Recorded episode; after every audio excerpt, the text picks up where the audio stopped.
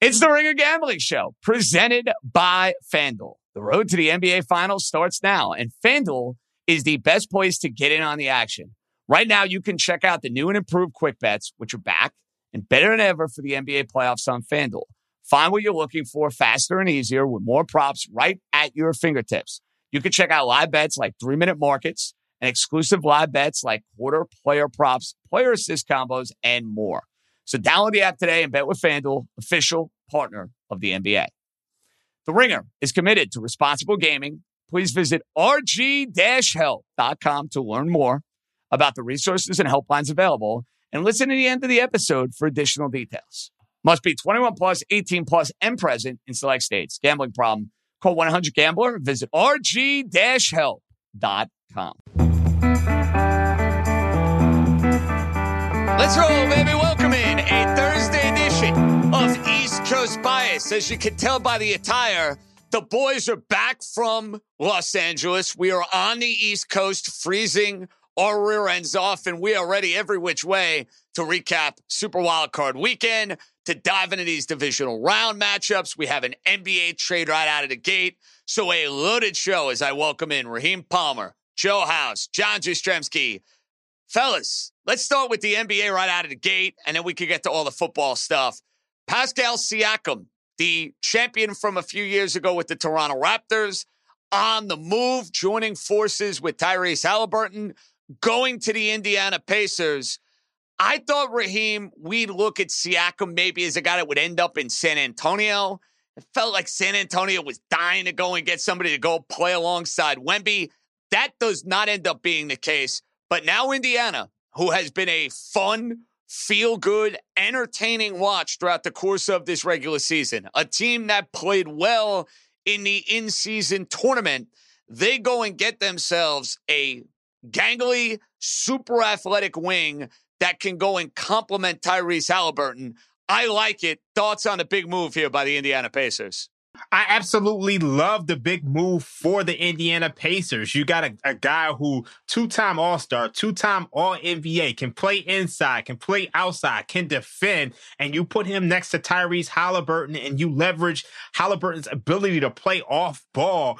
I think this makes them a lot more dangerous. I also like the move for the Toronto Raptors. You get back Bruce Brown, you get back Kira Lewis, you get back Nor- Jordan Nwora, you get back two first-round picks and a 2026 first-round pick. This Toronto Raptors Raptors team this year, they didn't make the same mistake they made when they allowed Kyle Lowry to leave a free agency. They allowed Fred VanVleet to leave in free, free agency. You got something back for your key pieces in Pascal Siakam and OG Anunoby. So I think they're in a good position moving forward to rebuild. Yeah, I'm in the exact same boat. It's really interesting to me that they're this is the all-in move for the Pacers because what they're confronted with is Siakam entitled to a big extension, like 250 million bucks this summer. But, uh, you know, they, they must see something in this team. And the interesting thing with the Eastern Conference is the Knicks made their move. So they're on their way up. The Sixers have been surprisingly uh, effective this season. It feels like they still have a move. So you have your top two teams with Boston and Milwaukee jockeying between three and five. And we haven't even talked about the Miami Heat. They always have something up their sleeves. So good on the Pacers for moving now, for getting, you know, what is, is absolutely one of the marquee, uh, trade, uh, chips out there. And I think what they gave up was, was fair. I don't feel like they, they overpaid for Siakam and what they're trying to accomplish this year. So I, I like it too, JJ. I think we're all fans of the move. Indiana was going to be a playoff team. I think Indiana, to me, fellas, has increased their likelihood of maybe advancing beyond the first round. So, from a ceiling perspective, House, I kind of looked at the Pacers and said, they'll be in the playoffs. They're probably not going to win a round. That was kind of my feeling going into today before this trade went down. Now that the trade has gone down, does this change anything for you in Indiana? Can you see them winning a playoff series with this team? It's kind of impossible to say here in mid-January. And the reason for that, I don't I don't mean to be, you know, hedging or dodging the question, but I need to see the relative health of all of the teams across the board as April arrives because, you know, that, that will be the, the, the, the prime mover. That positioning in between the three seed and the six seed for the teams that we just talked about. Knicks, Pacers, Heat, uh, Sixers. They're all in that, that space. I don't see either Milwaukee or Boston dropping out of the top two, but that seeding is, is, is kind of crucial. Home court advantage, you know, who, who faces who in terms of Milwaukee or Boston? Who do they catch?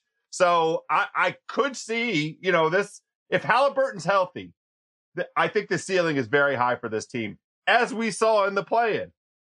Raheem, does this change your feeling on ceiling for Indiana this year? I think it does change their ceiling in some ways. It's tough just because I think the Boston Celtics are the cream of the crop in the East, and I still don't, think they have enough to beat them. But when you look at other teams throughout the East, a lot of people thought the Indiana Pacers could beat the Milwaukee Bucks even before the trade. Like they've given them hell this season. So with Pascal Siakam, it just adds another weapon inside. It makes them even tougher. And when you look at the rest of the East, uh, there's no real clear cut favorite out of everybody else except for Boston. So I think they could make a deep run, but I'm not betting on it right now. Big move by the Indiana Pacers. Transition period, no doubt, for the Toronto Raptors. Like it, like it, like it from an Indiana perspective. Now, guys, we transition ever so seamlessly here on East Coast Bias from the big move that was made in the NBA to now our sights set on the divisional round in the NFL. We'll get to the matchups on Saturday and Sunday momentarily.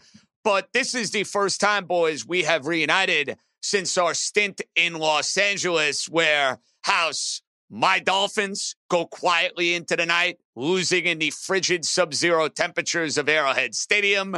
Raheem's Cowboys as big favorites go down to Jordan Love and the Green Bay Packers, and what a stunner that was.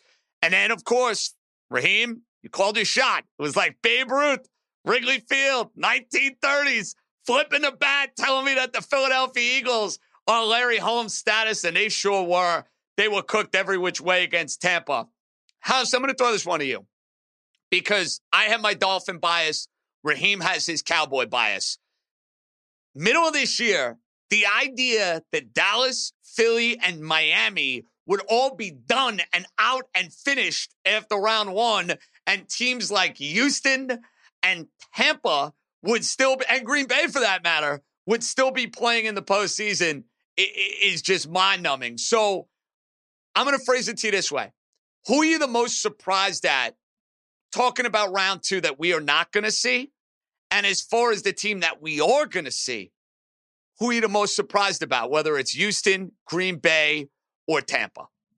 So it feels like the easy answer in terms of my surprise going back to that midseason mark is Philadelphia because notwithstanding the Super Bowl loser hangover, they still had talent. They still have talent. I shouldn't even use the past tense. They're talented on both sides of the ball. Something happened inside that organization that those of us on the outside looking in could not pick up on, did not pick up on, but they strung together a series of very impressive wins. The Bills, the Chiefs, and then they hit a wall that I thought was attributable to the fatigue of the stretch of the schedule that they were in. It turned out not to be fatigue. It turned out they were rotten from the inside. And where we thought that they might show us a bounce back, the Philadelphia Eagles, with the three remaining games, two against the Giants and one against the Cardinals.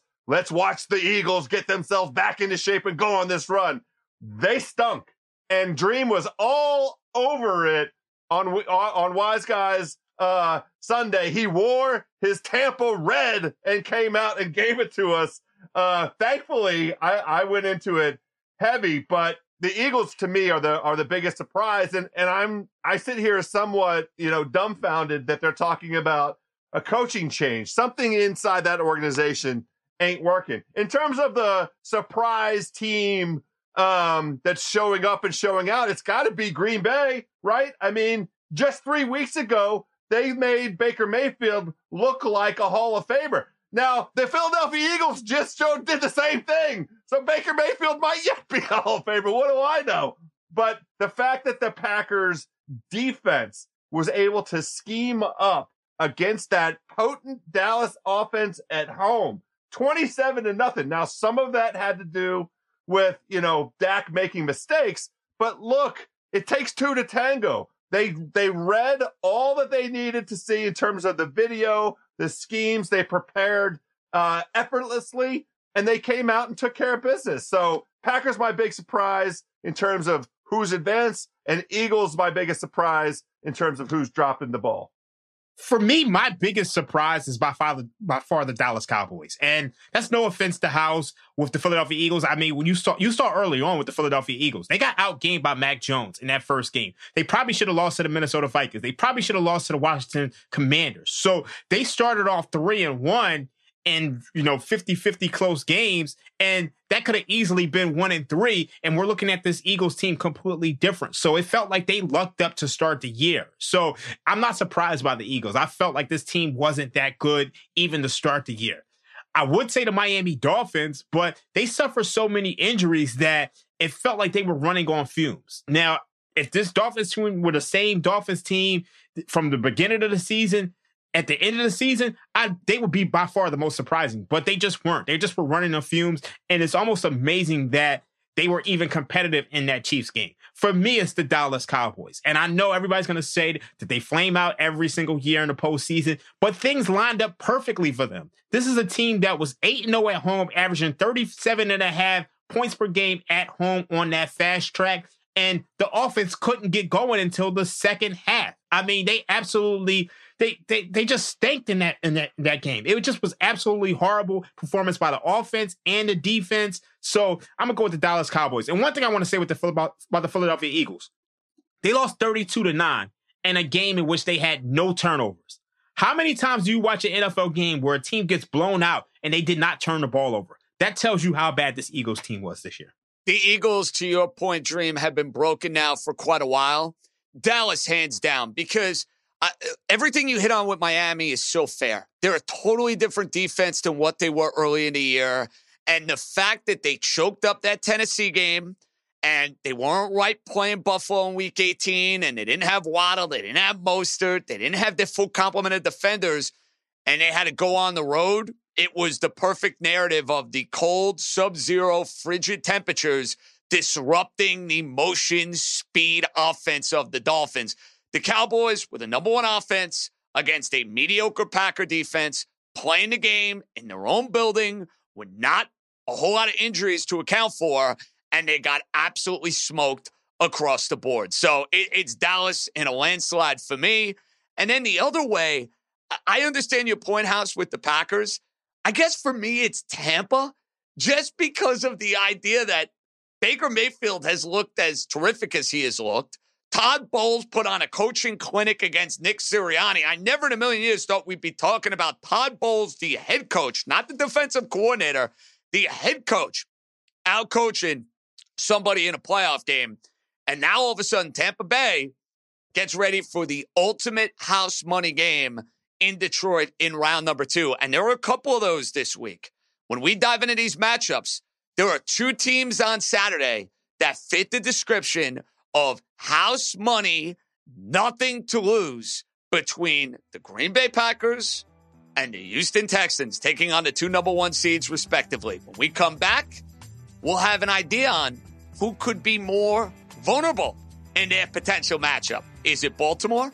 Is it San Francisco? We just get warmed up. East Coast Bias Boys. We're coming right back.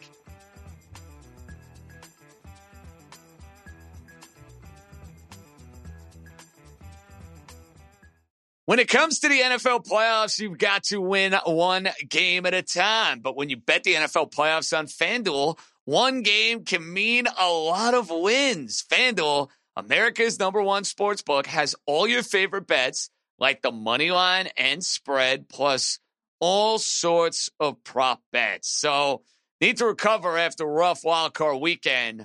Absolutely love the Niners to go lay the smackdown against the Green Bay Packers. And you want to check out the East Coast Bias Boys have an SGP on the Raven Texan game. A lot of different ways you can play that. And right now, every day, there's an NFL playoff game. FanDuel is giving all customers a no sweat same game parlay. So you might want to ride with those East Coast bias boys. That means when you combine all your bets for a chance at a bigger payday, you'll get bonus bets back if your SGP doesn't win. Just visit fanduel.com slash gamblers. If you don't already have an account, make every moment more with FanDuel, an official sportsbook partner of the NFL. 21 plus in present select states. Gambling problem, call 100 Gambler or visit theringer.com slash RG. Minimum three leg parlay required. Refund issued as non withdrawable bonus bets, which expire seven days after receipt. Max refund $5 unless otherwise specified. Restrictions apply. See terms at sportsbook.fanduel.com.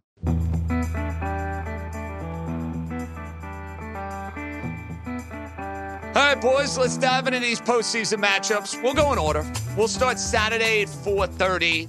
The Eastern Texans and CJ Stroud and DeMeco Ryans going into Baltimore. The number one seed, the soon to be MVP for the second time in Lamar Jackson. Baltimore, a nine and a half point favorite in the game. Total opened up at 46. It is now down to 43 and a half. I'll start with you on this one, House. These teams matched up in the regular season. And, and I remember watching the game because it was on my four box. I had Baltimore in my knockout pool. I'm like, rookie quarterback. I think it was week one, if I'm not mistaken. Baltimore won the game, but I, I remember watching it saying, wow, CJ Stroud looks pretty good. They don't look overwhelmed. They were in the game, they were competitive in the game. You think that's an advantage for Houston? The idea that, hey, they played this Baltimore team. They've seen this Baltimore team. You think that's going to help them at all come Saturday, or you're not buying that?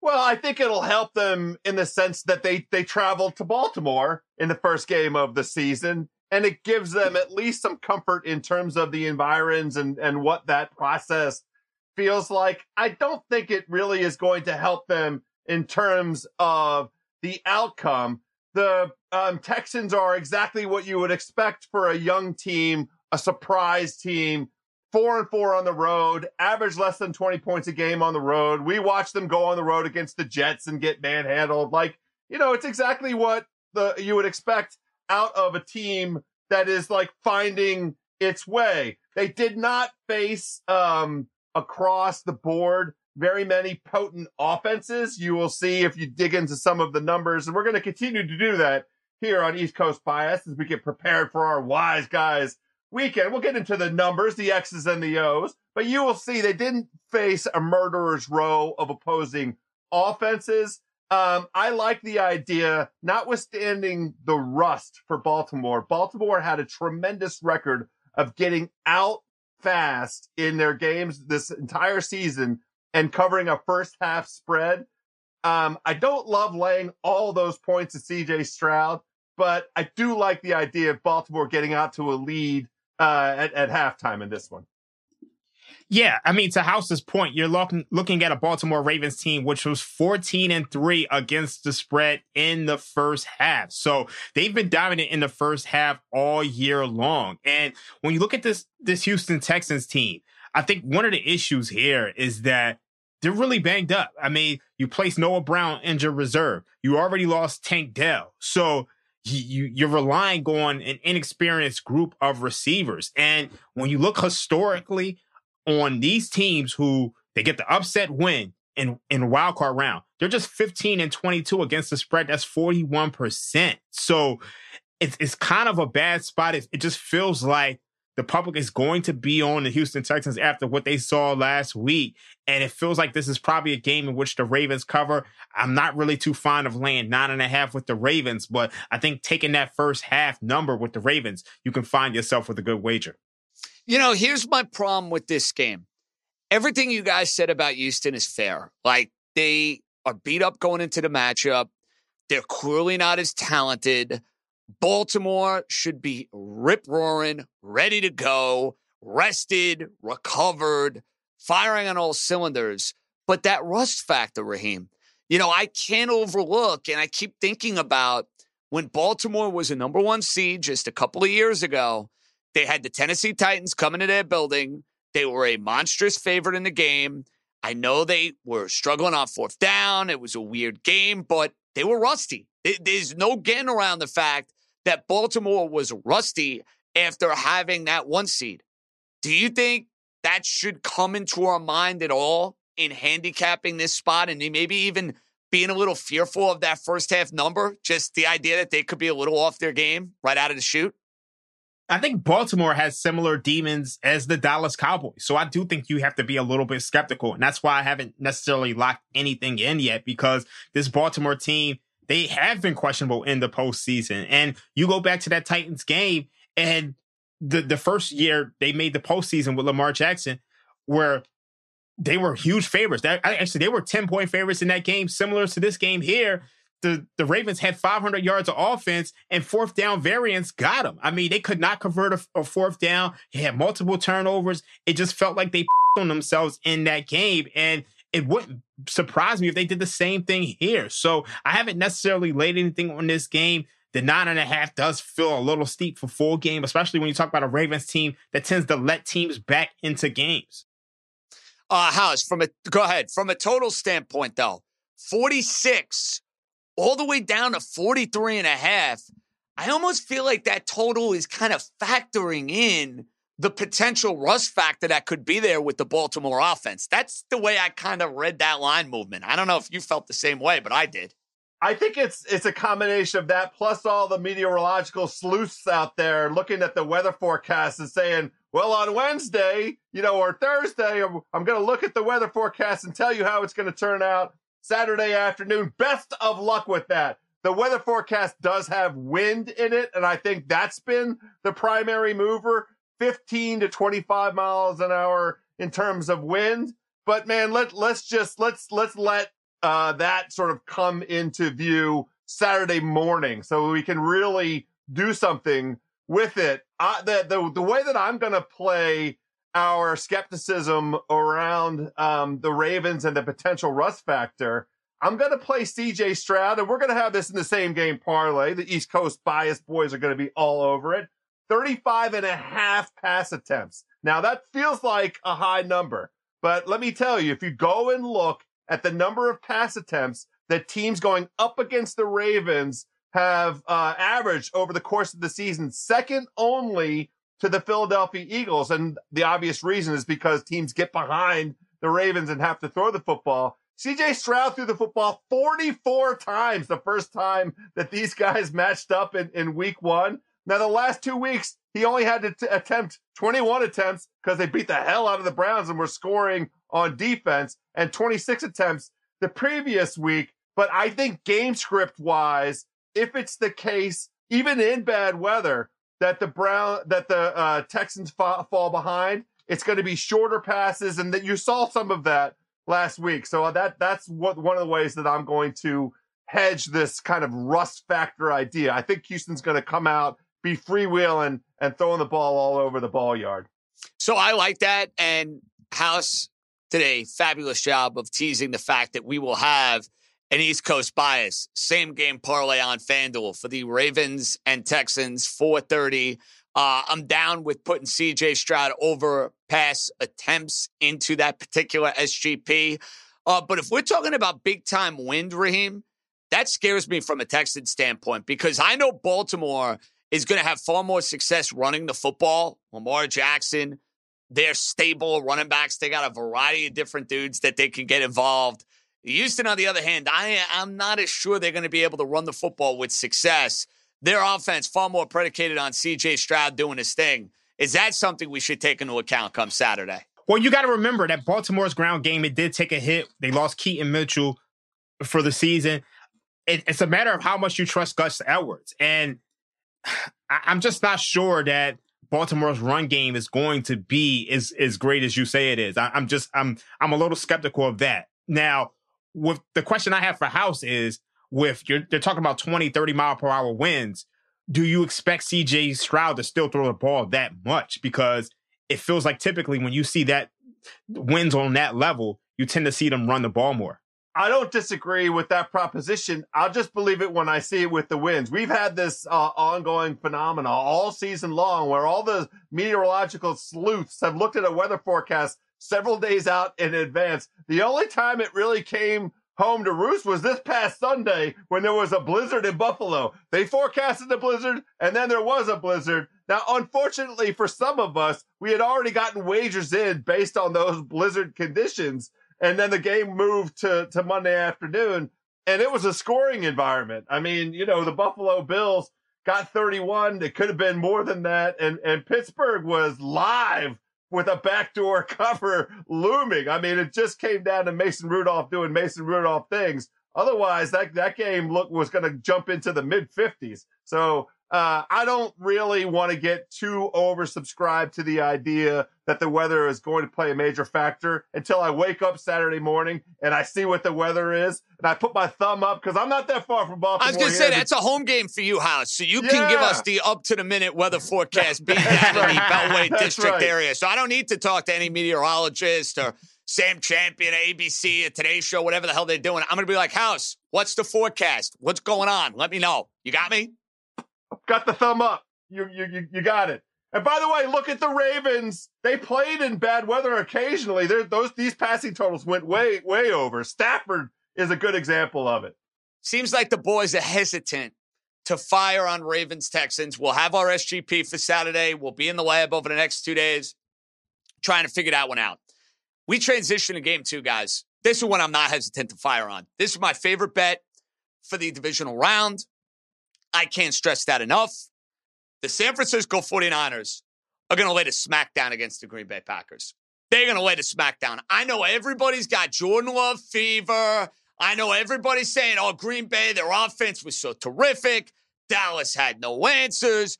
Uh, Green Bay's defense found it and forced a couple of turnovers. San Francisco is going to be tight. I don't see it that way. First of all, San Francisco has owned the Green Bay rivalry. They have owned this rivalry for the last 15 years.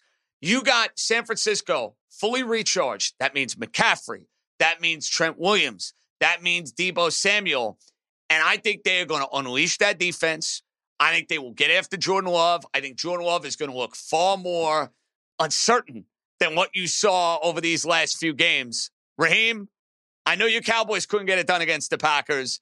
I know a lot of people are going to be saying, hey, Green Bay's live in this game. Niner secondary is vulnerable. Blah, blah, blah. I don't see it, dude. I'm laying nine and a half. I don't think this line will be nine and a half by kickoff. Niner, niner, niner. That's my play. Are you with me? So when you look at the San Francisco 49ers this year, one thing stands out 11 out of their 12 wins have been by double digits. So when you see the spread at nine and a half and you see what the Green Bay Packers did to my beloved Dallas Cowboys last week, you shouldn't get scared because this is a team that wins with margin. They either win with margin or they lose outright. So I actually think that you can not only lay the nine and a half, you could also grab an alternate spread with the San Francisco 49ers. I think you could take minus 13 and a half at plus 144. You could take minus 16 and a half at plus 200 because this is a team that wins with margin. And we look at the Green Bay Packers. This is a team that is just 21st in defensive rush success rate. They're 24th in rushing EPA per play. So Christian McCaffrey is going to have a big day on the ground. Deebo Samuel, if he gets the rock, he's going to have a big day on the ground. The 49ers are going to be able to score at will in this matchup. So not only do I like the 49ers at nine and a half, I think this is a game where you play the over 50 and a half because there's going to be some points here. And if I look at the other side of the ball with the San Francisco 49ers defense, they can slow down the run. So Aaron Jones not going to have that big day like he had against the Dallas Cowboys. However, they are a little weak in the secondary, and you can find yourself in a position where Jordan Love is in a negative game script and he's going to have to throw his way back into this game. And that lends itself towards an over with a lot of point scores. So I do like the over 50 and a half. And I do like the San Francisco 49ers. Yeah, I don't um, see things any differently than you guys. The way that I think I prefer to play this, it's a super low team total to pick up on Dream's point. The Packers team total is 20 and a half. And I think game script wise, what the Packers showed us in terms of the potency of their offense, I think some of the numbers tied to the 49ers defense are slightly inflated. I think that the uh, Packers offense in the version that exists at this moment. They scored over 30 points in three of these last four games. Um, the only game that they didn't was a weather impacted game against the Bears that they handled their business and beat the Bears by uh, uh, eight points. But I think that you know that this uh, Packers offense with uh, Aaron Jones leads the NFL in, in rushing since he returned to health, restored health. I just like the idea of points in this one. I'm glad Dream he made the case for the over. I like that um, notion. So I'm just playing the Packers team total over 20 and a half. And to House's, to House's point, the Packers are seven and one to the over in their last eight games. The 49ers are five and three to the over. Yeah, I do have points in this game too. I think the total indicates as such. I think the Niners are going to just completely have their way with the Packer defense. And one thing I like here too, House, from a Niner perspective, the idea that the Green Bay defense is going to be chirping about, hey, if you get pressure on Brock Purdy, but but like the idea of giving San Francisco, who is the far better team in this matchup, is the far more complete team in this matchup, little extra motivation, little extra bulletin board material. Sign me up right now uh, because you know Brock Purdy might have a little bit of a chip on his shoulder from what happened in that Raven game. People disparaging his MVP candidacy, fair. I think that was legitimate after what we saw that game. But I think we're going to get optimal Brock Purdy. I think we're going to get the Brock Purdy we saw a few weeks ago that lit up the Philadelphia Eagles in that primetime game. I don't have any reason to, to argue with, with that. Uh, I do love the idea that we have LaFleur and Shanahan, two co-workers from three different teams before. And Shanahan has been Matty L's daddy. I mean, I think the, the, the, the Packers have either only won once in the six times or, or covered the spread once in the six times. Uh, uh, Shanahan won the last three matchups, won both the times that they face each other in the playoffs. Uh, I, I like that angle to this as well. Okay, boys, who's more live to win the game? Houston, Green Bay, Raheem. Ooh, this is a tough one. I have to.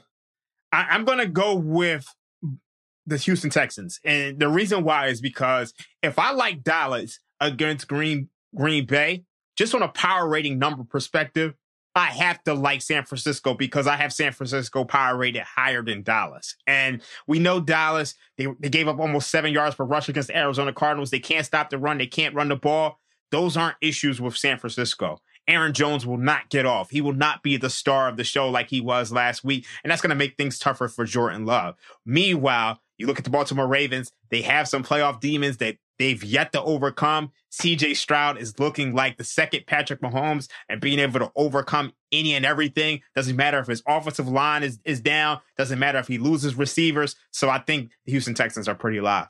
I'm right there with you, House. Uh, I think it's a united front. I think Houston, because of Baltimore and the idea that they could be a little tense and tight going into this game, I don't think they're necessarily going to lose house, but I think they're more ripe for the picking than San Francisco. I'm going to be stunned if San Francisco loses this game. Stunned. Yeah, I, am just going to do this. I'll get it out of the way right now. Just this is a seven point tease staring you right in the face. Both of these lines at nine and a half. Play the seven point tease. Get those both of those guys down to under two, under three. Cross off the seven and, and, and the three. Let's go cash some some tickets. I mean, that's the way to play this one. I'm scared. I'm not gonna lie. I'm scared to death. After, after I anointed the Dallas Cowboys the tease of the year, I'm scared to death. I understand. We thought the tease of the year spot was the Dallas Cowboys at seven or seven and a half. Oh my goodness. That's going to haunt me for a long, long time. All right, guys, when we come back, we got the game of the year in the AFC, perhaps. Kansas City and Buffalo. Is it now Buffalo's time? We'll see about that. Plus, is there a reason that maybe one of the teams playing at home should be a little nervous. We, we shall see. I got some thoughts. We got some thoughts on the Lions and the Bucs and the Chiefs and the Bills when we come back.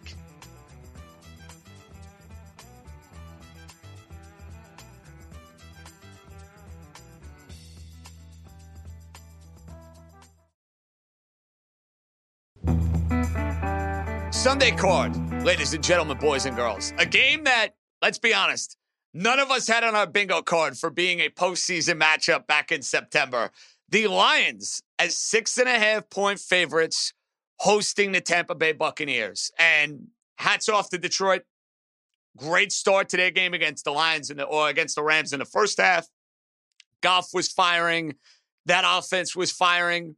slowed down in the second half, thought the Rams were going to seize control of the game, couldn't execute in the red zone, couldn't execute on the goal line.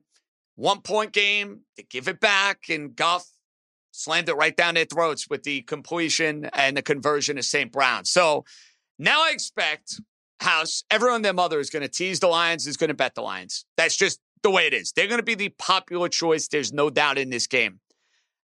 I think Tampa is absolutely live to cover, and I'll take it a step further. I think Tampa Bay is absolutely live to win the game. I think they got a lot of FU attitude in them. I think the quarterback is not going to be intimidated going in there, and the Detroit secondary is vulnerable. That means big game out of Mike Evans, which we didn't get in the Philly game because he couldn't catch a cold. It's not that he wasn't open. I mean, Bill, poor Simmons had that three and a half and Evans to score a touchdown bet. Evans, eh, stone hands like he was playing in my Royal Oak football games back in the day. I expect Evans to be a lot better. I think Godwin and Otton can make plays. And I just think this game sets up for the perfect nobody believes in us spot. I can't believe I'm talking about Tampa and Detroit and Tampa beating and nobody believes in us spot. How's nobody's taking them this week? Guess what? I will. I'm on Tampa. Well, I am halfway there with you. This is another one where I like the team total of the underdog. Again, 20 and a half points for Tampa. And I think what they showed us in terms of their versatility on offense, all of this comes down to um, how healthy is Baker Mayfield. He looked really good. He ran the ball a number of times in the first half against the Eagles where they needed, you know, to, to, to grab a couple yards. His mobility looked good. I was worried coming into that Eagles game that he was compromised, the ribs, the ankle, all that stuff. If that wasn't uh, the case, and and you hit on it, it the, the the Lions have a pass funnel defense. They give up between 350 and 450 yards to every offense that they face this Tampa offense is legit and they have skill across the board. I love the way that they're incorporating Rachaad White into the passing game. They're kind of running the ball using the, the, the pass. They're not a team that, that if you look at their advanced metrics, rushing the ball, that's going to establish the run and then, you know, get the, the ball moving, uh, pass wise. No, they're going to try and own the middle of the football field. They showed us that this, I, one of my props for, for this past weekend was my guy Godwin over 55 and a half or 56 and a half yards. they, they own the middle of the football field, the Tampa Bay Buccaneers against the Eagles. Godwin didn't get there because they, they just shared the ball. It was Otton and, and uh, one, one of their uh, third or fourth receivers, which was totally fine. Um, but I like the idea of Tampa live here. Um, the only thing that gives me any caution is Jared Goff at home inside that dome is really a force to be reckoned with. And he and the Lions really handled the Tampa Blitz very well when they went down to Tampa earlier this year. Uh, Todd Bowles tried to blitz him, and it has been the bugaboo on, on Goff that he that he doesn't like pressure. It's true, but they handled it pretty well in that first game. So that would be the only consideration for me. So this game's interesting just because when I look at the Detroit Lions, to me, there's a lot of smoke and mirrors going on. And you saw it last week against the Los Angeles Rams. They won 24 23, but that Lions team was outgained in total yards, 425 to 334, in passing yards, 357 to 255 yards per pass, 9.4 to 8.5. The Rams really dominated that game in the second half. And the only reason they lost that game is because the Rams went 0 3 in the red zone, while the Lions went 3 of 3 in the red zone. And we all know there were some questionable calls from the officials, the holding penalty that backed the Rams out of field goal range, and then the non call on the pass interference, the, the holding, which pretty much sealed the game for the Lions. So to me, this Lions team isn't what everybody says they are. And if you go back to the last couple weeks, you go back to that Minnesota Vikings game where Nick Mullens threw for, you know, almost 400 yards and they had those four turnovers. You go back to that Cowboys game where CeeDee Lamb fumbled at the one. To me, the opposing team's offenses have almost been suppressed by their own mistakes. And if Tampa Bay doesn't make any mistakes here, they're really live in this game. In that first game, we all know Tampa Bay wasn't the same team that they were now. They were catching three and a half at home.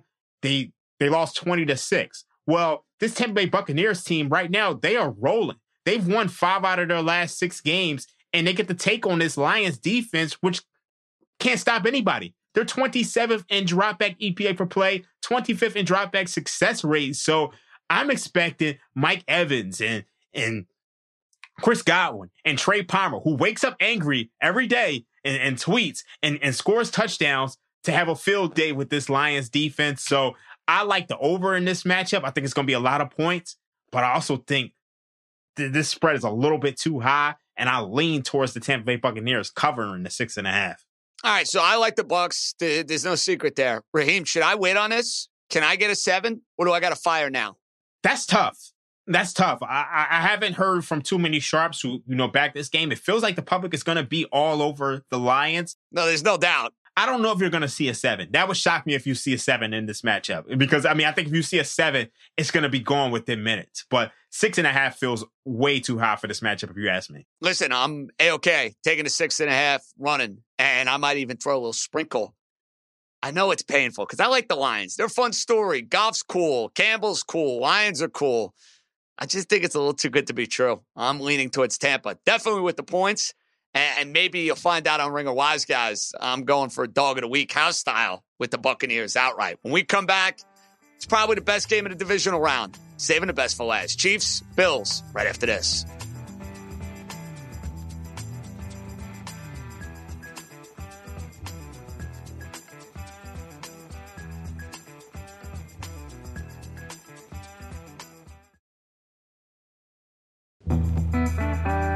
Right, we're saving the best for last. Kansas City and Buffalo. Line opened to two and a half.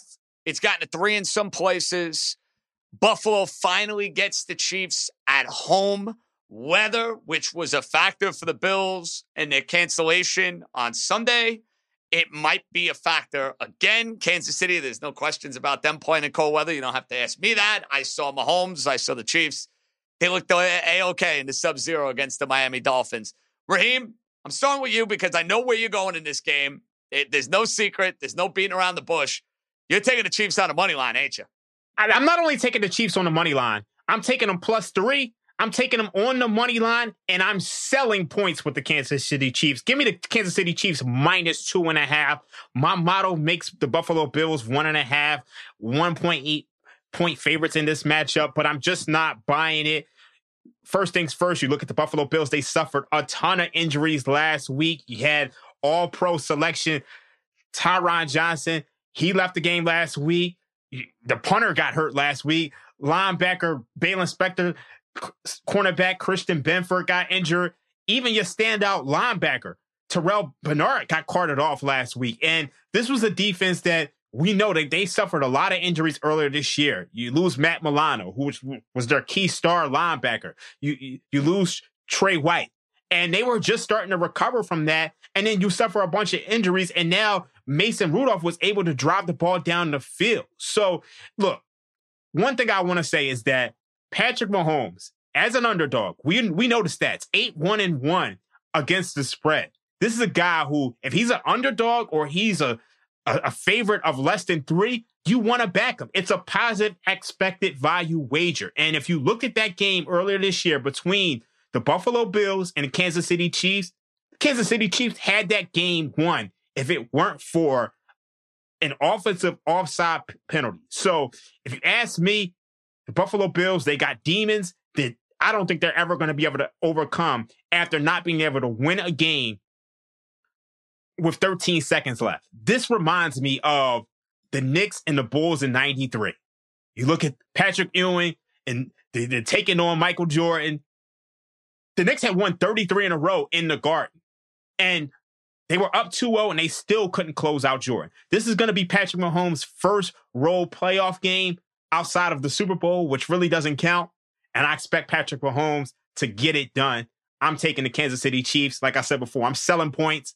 I'm taking a money line and I'm taking the plus three. JJ, I hate the circumstances here. It sucks. I hate that that Buffalo has two days less rest.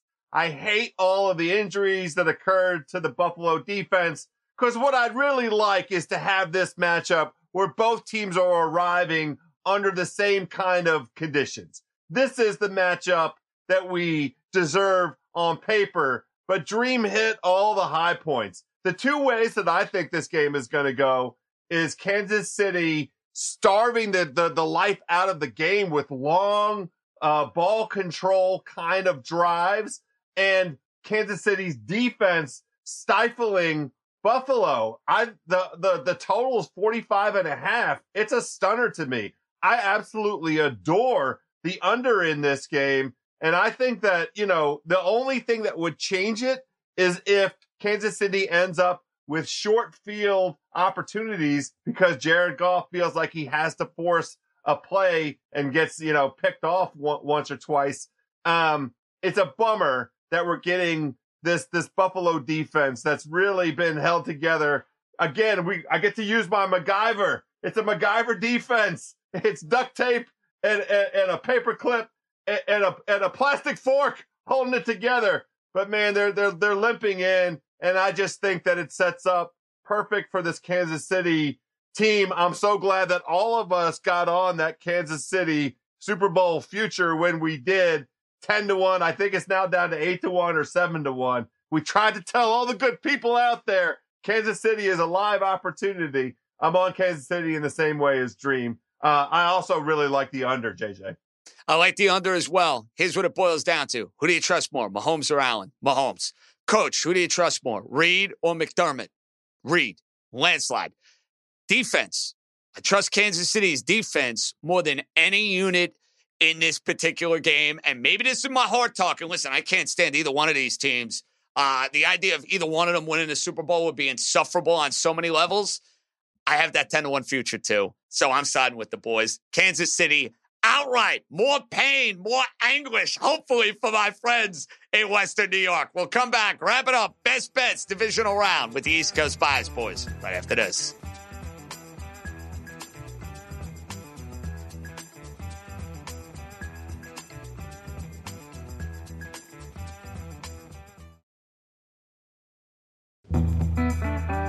All right, gang, best bets time. And how about the Ravens hinting at the possibility that Mark Andrews could be activated for Saturday. And even if he's not activated for Saturday, I think the idea of him returning for the AFC title game is legitimate. It's real.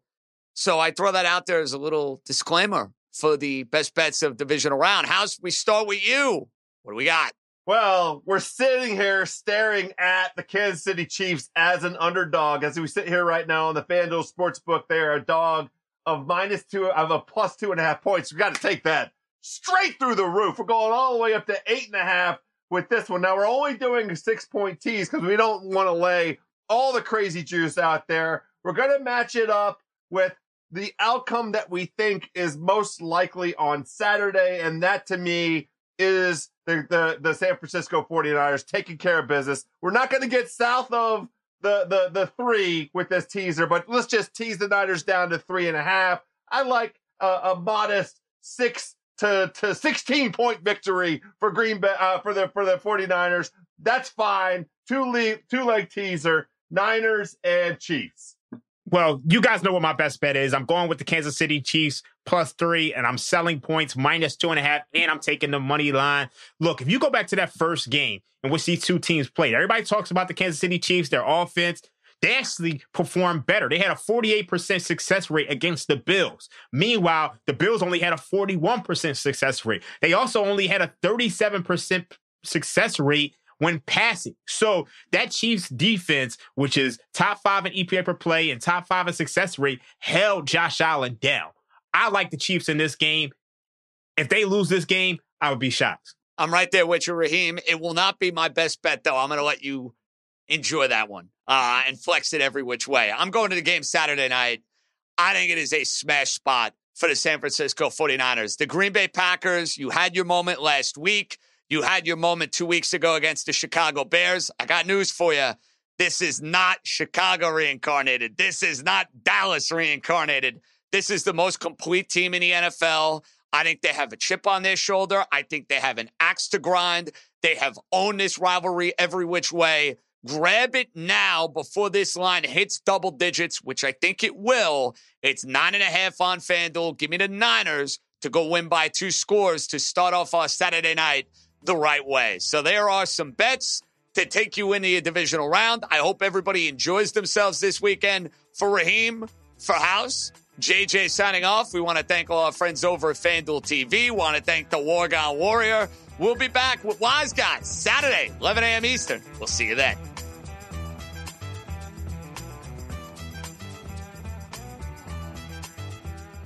Must be 21 plus in present select states. FanDuel is offering online sports wagering in Kansas under an agreement with Kansas Star Casino LLC. Gambling problem? Call 1-800-GAMBLER or visit FanDuel.com slash ORG in Colorado, Iowa, Kentucky, Michigan, New Jersey, Ohio, Pennsylvania, Illinois, Tennessee, Vermont, and Virginia. Call 1-800-NEXT-STEP or text NEXT STEP to 53342 in Arizona, 1-888-789-7777 or visit ccpg.org slash chat in Connecticut, 109 within Indiana, 1-800-522-4700 or visit ksgamblinghelp.com in Kansas, 1-877-770-STOP in Louisiana. Visit mdgamblinghelp.org in Maryland. Visit 1-800-GAMBLER.net in West Virginia or call 1-800-522-4700 Wyoming. Hope is here. Visit gamblinghelplinema.org or call 1-800-327-5050 for 24-7 support in Massachusetts or call 1-877-8-HOPE-NY or text HOPE-NY in New York.